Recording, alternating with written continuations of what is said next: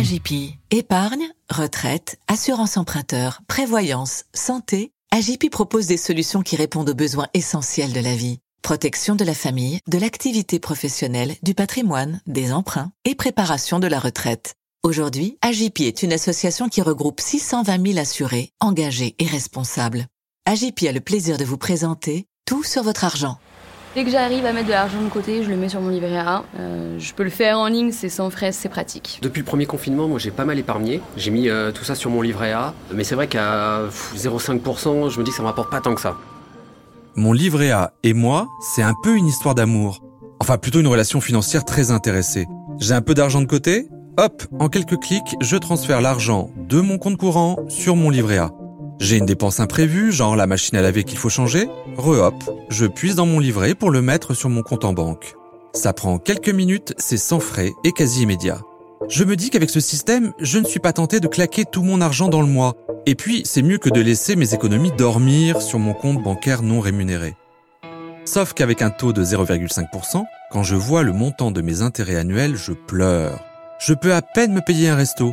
J'aimerais bien faire quelques infidélités à mon livret chéri, mais je ne sais pas où placer mon petit pécule.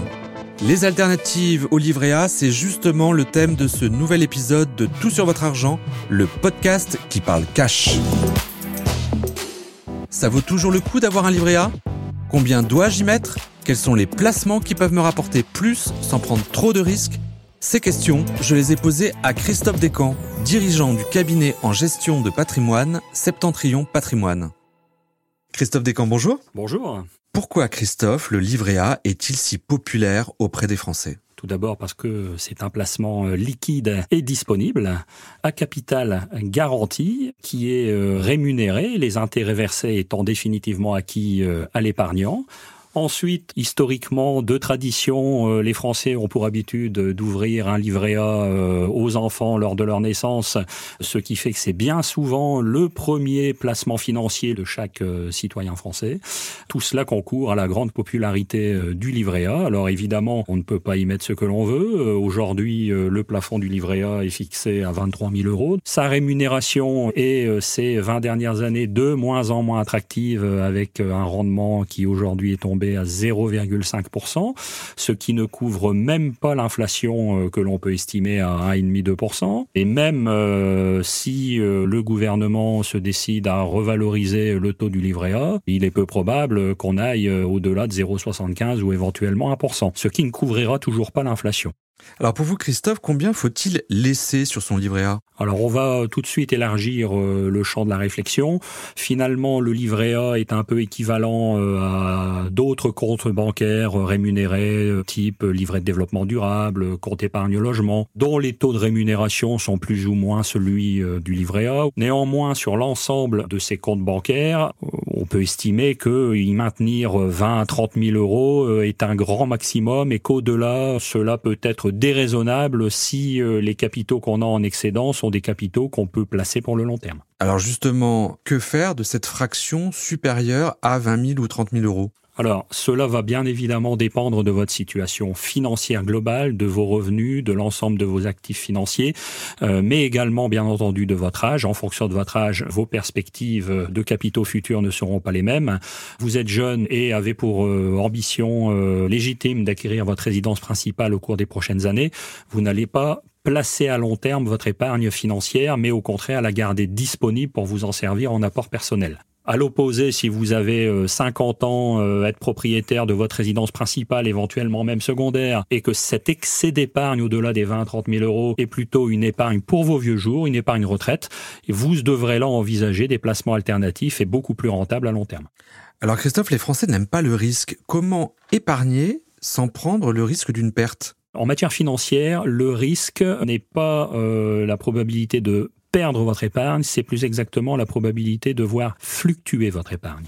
Et donc, euh, je vais prendre un exemple très parlant. Lorsque vous achetez un portefeuille d'actions ou lorsque vous achetez des parts d'un fonds d'actions qui lui-même détient des actions d'une cinquantaine de sociétés, vous n'allez pas prendre le risque de perdre toute votre épargne. En revanche, vous allez prendre le risque de voir votre épargne varier à la hausse ou à la baisse de 20 ou 30% au cours des prochaines années. De fait, si vous savez que vous aurez besoin de vos capitaux au cours des prochaines années, vous n'allez pas les placer en actions alors que vous savez potentiellement que vous pouvez accuser une perte de 20 ou 30% au moment où vous aurez besoin de votre capital.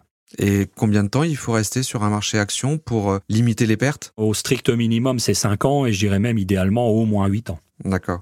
Quand on épargne comme ça sur le long terme, est-ce qu'il faut prendre en compte la fiscalité? Bien évidemment, néanmoins, la fiscalité euh, n'est pas une fin en soi et ne doit surtout pas vous motiver à réaliser tel ou tel placement. On ne fait pas un placement ou un investissement parce que la fiscalité est favorable, on fait un placement ou un investissement parce qu'on estime que le rendement économique de ce placement ou cet investissement sera important et ensuite seulement on regarde dans quelle enveloppe fiscale on peut loger cet investissement. Je vais prendre un exemple simple. Si vous décidez d'acheter des actions, ça n'est pas parce que vous pouvez avoir euh, une fiscalité favorable, c'est parce que investir en action est rentable à moyen long terme. Et une fois que vous avez pris la décision d'investir en action, vous allez choisir dans quelle enveloppe vous allez placer ces actions.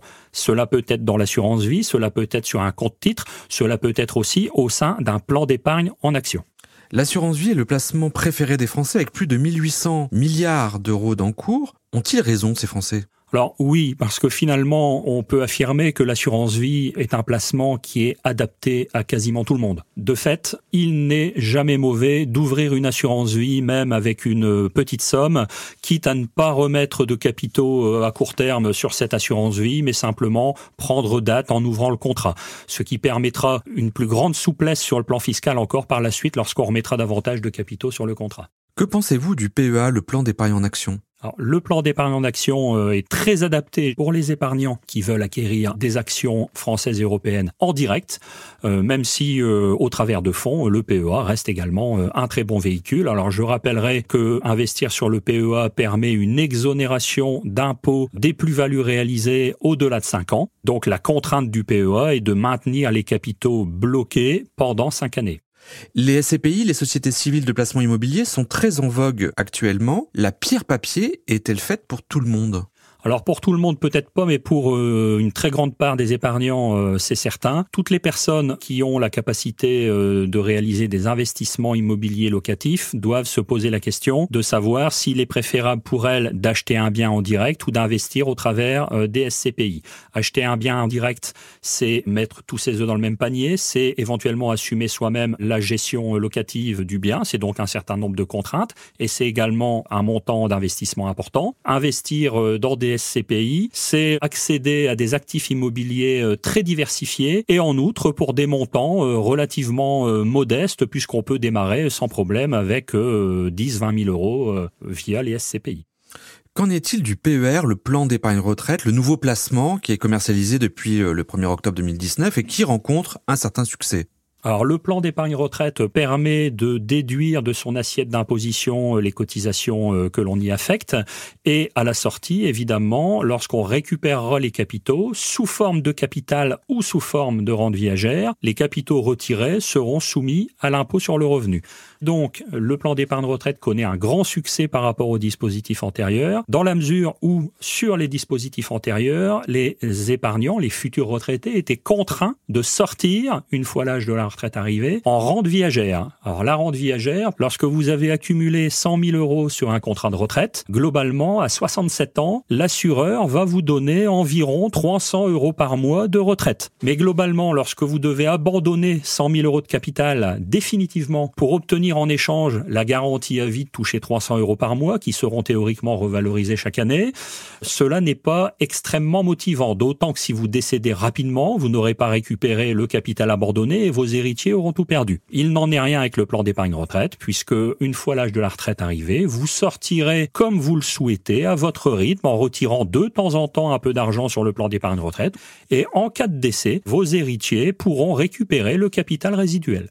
Dernière question, Christophe. Quel est le rendement que je peux espérer des placements autres que le livret A? Alors dans un environnement financier qui ne connaîtrait pas trop euh, de bouleversements au cours des prochaines années, je dirais que vous pouvez attendre raisonnablement 3 à 6% par an sur des actifs immobiliers et 5 euh, à 8% sur des actifs actions. Merci Christophe pour tous ces conseils. Je vous en prie. Cet épisode s'achève. J'espère qu'il vous a aidé à trouver un plan B à votre livret A.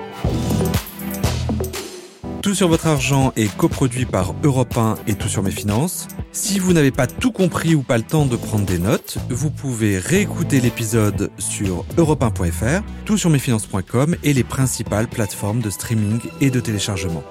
Profitez-en pour vous abonner et nous mettre 5 jolies étoiles. Ce serait vraiment sympa si vous pouviez relayer l'épisode sur les réseaux sociaux. Vous pouvez aussi en parler autour de vous. Vous verrez, le livret A, ça intéresse tout le monde. À bientôt.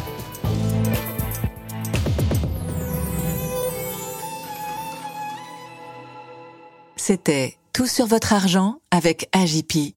AJP est une association qui regroupe 620 000 assurés, engagés et responsables. Épargne, retraite, assurance emprunteur, prévoyance et santé, AJP propose des solutions qui répondent aux besoins essentiels de la vie. Protection de la famille, de l'activité professionnelle, du patrimoine, des emprunts et préparation de la retraite. AJP. Retrouvez notre actualité sur agip.com.